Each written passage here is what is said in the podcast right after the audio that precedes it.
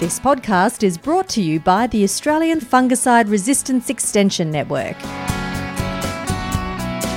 Hello, and welcome to our series on fungicide resistance management, where we explore key farming practices that can help reduce the risk of fungal pathogens becoming resistant to the available chemical controls.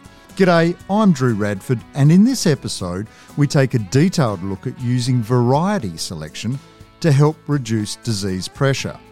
The lower your disease pressure, the lower the likelihood of selecting fungicide resistance when you do use fungicides. It's one of the five pillars of an integrated fungicide resistance management approach, otherwise known as the Fungicide Resistance 5. To discuss variety selection to help reduce disease pressure, I'm joined in the AFREN podcast studio by Dr. Grant Holloway, a senior plant pathologist with Agriculture Victoria based in Horsham. Grant, thanks for your time.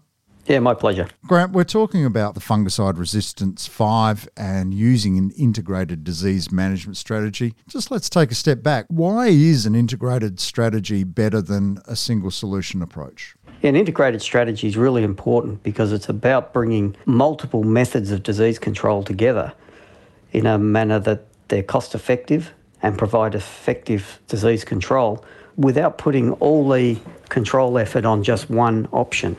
We know that over time, if we just rely on one single disease management strategy, it fails and then we lose that option for the future. Weed control provides a good example. Historically, when we've used a single chemical over and over and over again for disease control, we quickly lose that chemical and then we have to find another. But if we combine chemicals with other weed control methods, such as management of the weed bank, we can maintain the effectiveness of that chemical for much longer. So, I guess then the following question is uh, how could growing susceptible plant varieties contribute to fungicide resistance? Yeah, susceptible plant varieties do play a really big role in having the development of fungicide resistance in the field.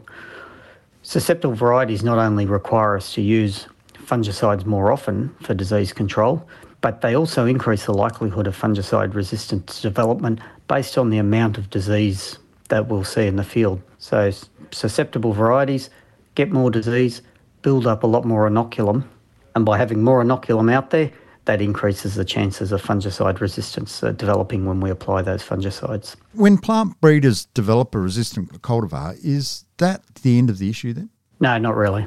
Why not? Well, it's like protecting our fungicides. It's also important that we protect the genetic resistances in our cultivars. So, if we rely solely on genetic resistance for all our disease control, that resistance is under increased pressure and is likely to suffer what we know as resistance breakdown. And that's where the pathogen is able to overcome the resistance in that variety. So, like when we use our fungicides, our resistance genes, we need to protect them by using an integrated approach where we combine multiple strategies together. Okay, well, maybe we can pull that apart a little bit further. What are the potential costs and benefits for a grower who selects a resistant cultivar or variety versus a susceptible one? Well, in general, for a grower, to grow a susceptible cultivar, resistance cultivar, all the management practices and costs of growing that variety are the same. However, the saving to growers who use resistant cultivars comes from using reduced fungicide applications. And the cost of fungicide applications is not just the cost of the chemical, but it's also the cost of driving over paddocks and the time that it takes to do it. Really important when we get to critical times in the growing season when farmers are exceptionally busy, such as in the spring when they might be trying to cut hay and then at the same time they have to go and apply fungicides to protect their susceptible crops. So if they grow crops with resistance, they can slow disease enough to provide them with more time to enable a timely fungicide application. Grant, are there circumstances where planting a susceptible variety will be okay? As much as possible, we want to avoid planting those highly susceptible varieties. But we know that there are times that you know, when growers are trying to grow varieties that are well adapted yield well for their environment, that there will be times that they can't get the level of resistance to every disease that they require for their environment. So, if it's not possible to select a cultivar that has adequate levels of resistance to a key disease in the environment, it's important that our growers are aware of that and then apply a range of other control strategies to protect that variety. And fungicides will be one part of that. So, Grant, going on from that then, so how does planting a less susceptible variety fit in with the rest of the integrated fungicide resistance 5 strategy? Avoiding susceptible crop varieties is the first pillar of the Resistance 5 strategy. Avoiding those highly susceptible cultivars is critical because it can reduce the overall reliance on fungicides, reduces the number of fungicide applications that we need to use, and also decreases the load of disease that's present in the environment. Reducing both disease load and the number of sprays are important in reducing the likelihood of fungicide resistance developing in the field. Grant, how can a resistant cultivar influence the need to apply fungicides through the rest of the growing season? Resistant cultivars, in some cases, if they're completely resistant, will mean that a fungicide application may not be required at all, or a partially resistant variety will just decrease the number of fungicide applications that will be required.